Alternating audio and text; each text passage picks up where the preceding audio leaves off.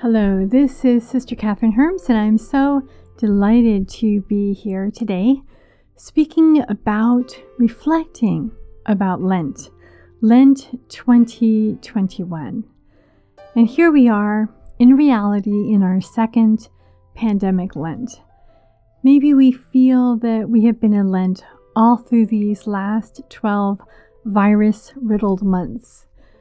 Or maybe we're dreading a season of greater penance when we're really longing to get loose from restrictions as they are somewhat lifted, at least in some of our states. Maybe we're just numb, and maybe Lent isn't registering at all.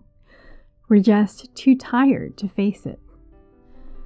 Or perhaps the familiar rituals and practices of Lent offer comfort when we are so in need of something or someone who understands and can do something about what's happening to us.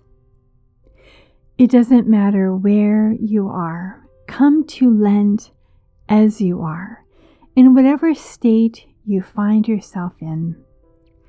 This morning, I prayed with the narrative of Jesus healing the leper, which is found in the Gospel of Mark and was actually read on Sunday in the Gospel. In Leviticus 13, we find regulations that God set down for those who have leprosy. It says, The one who bears the sore of leprosy shall keep his garments rent and his head bare, and shall muffle his beard. He shall cry out, Unclean, unclean. As long as the sore is on him, he shall declare himself unclean since he is, in fact, unclean. He shall dwell apart, making his abode outside the camp. Dropping down into my own heart after reading that, I found that there are many reasons why I can cry out, unclean before God. I don't have leprosy, but there are so many ways that I have not been all that I could have been that I haven't given, or perhaps given what wasn't needed and held back on what I wanted to keep. It is a relief and a grace to acknowledge peacefully our uncleanness before our Maker. St. Francis de Sales encourages us to make our repentance moderate and peaceable, not anxious.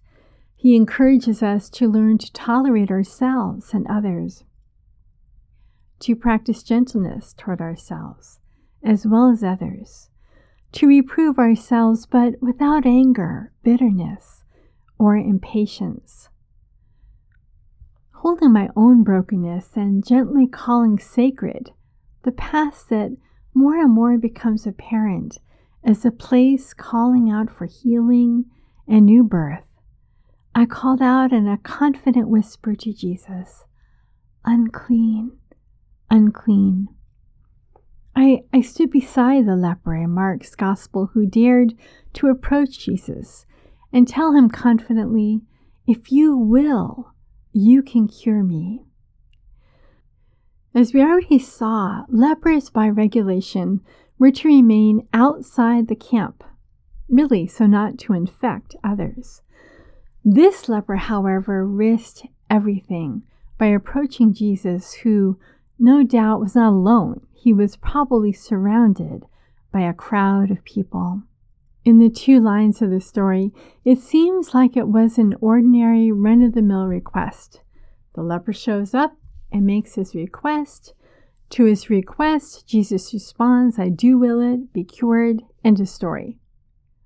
Can you imagine, though, the drama as people realized a leper was standing inside the camp inside the community space, right next to them.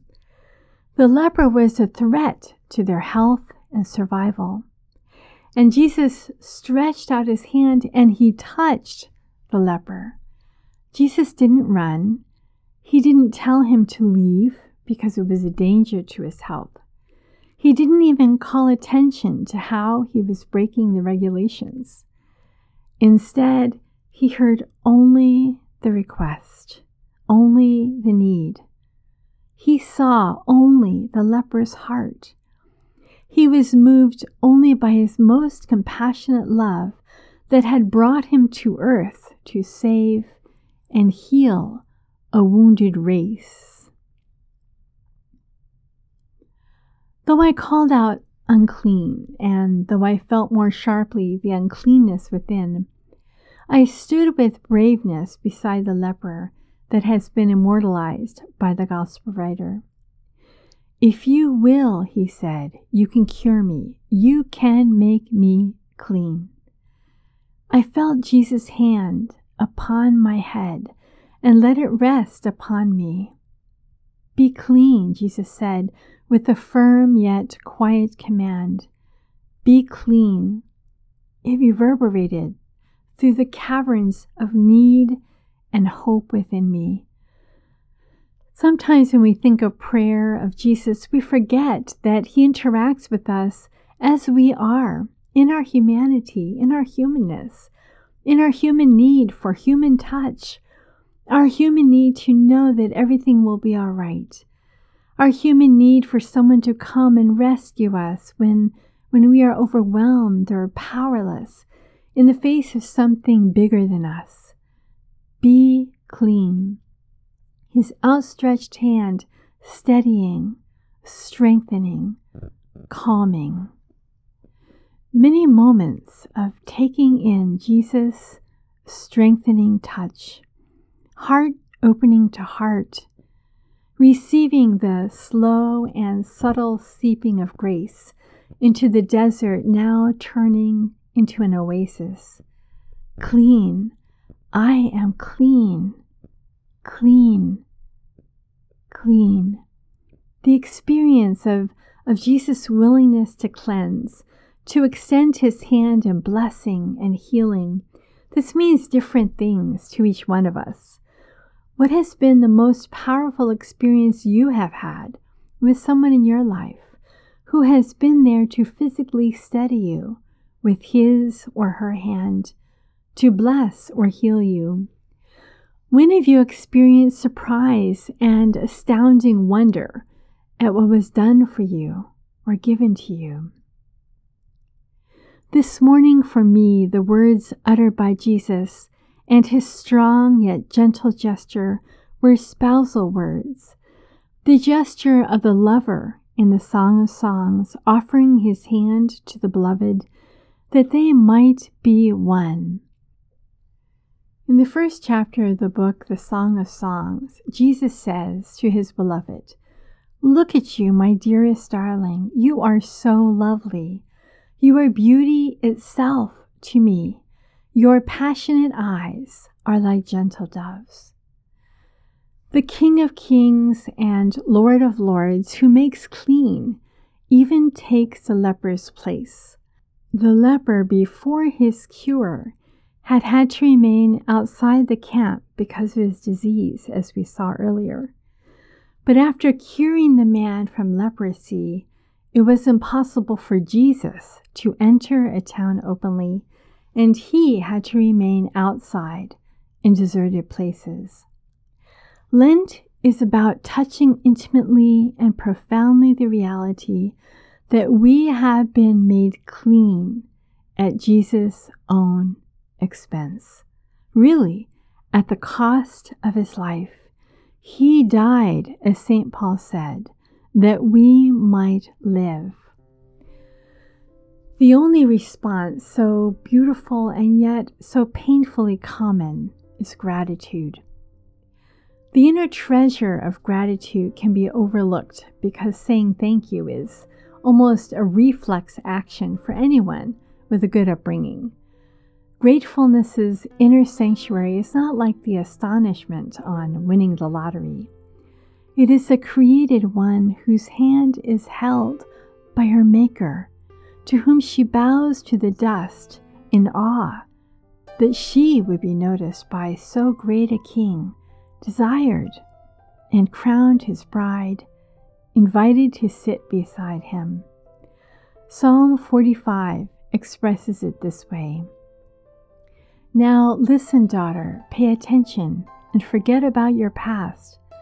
Put behind your every attachment to the familiar, even those who once were close to you. For your royal bridegroom is ravished by your beautiful brightness.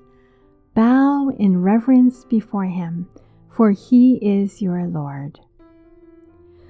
The offering of royalty, from which arises the incredibly humble awareness of unworthiness, in the sudden realization and joy that it doesn't matter anymore. You have been made clean. May you come to Jesus this Lent like a trusting child in this way, for it is to those who trust in Him that the Father has planned to extend His kingdom. In Matthew 11, Jesus says, Are you weary, carrying a heavy burden? Then come to me. I will refresh your life, for I am your oasis. Simply join your life with mine. Learn my ways, and you'll discover that I'm gentle, humble, easy to please. You will find refreshment and rest in me, for all that I require of you will be pleasant and easy to bear. Amen.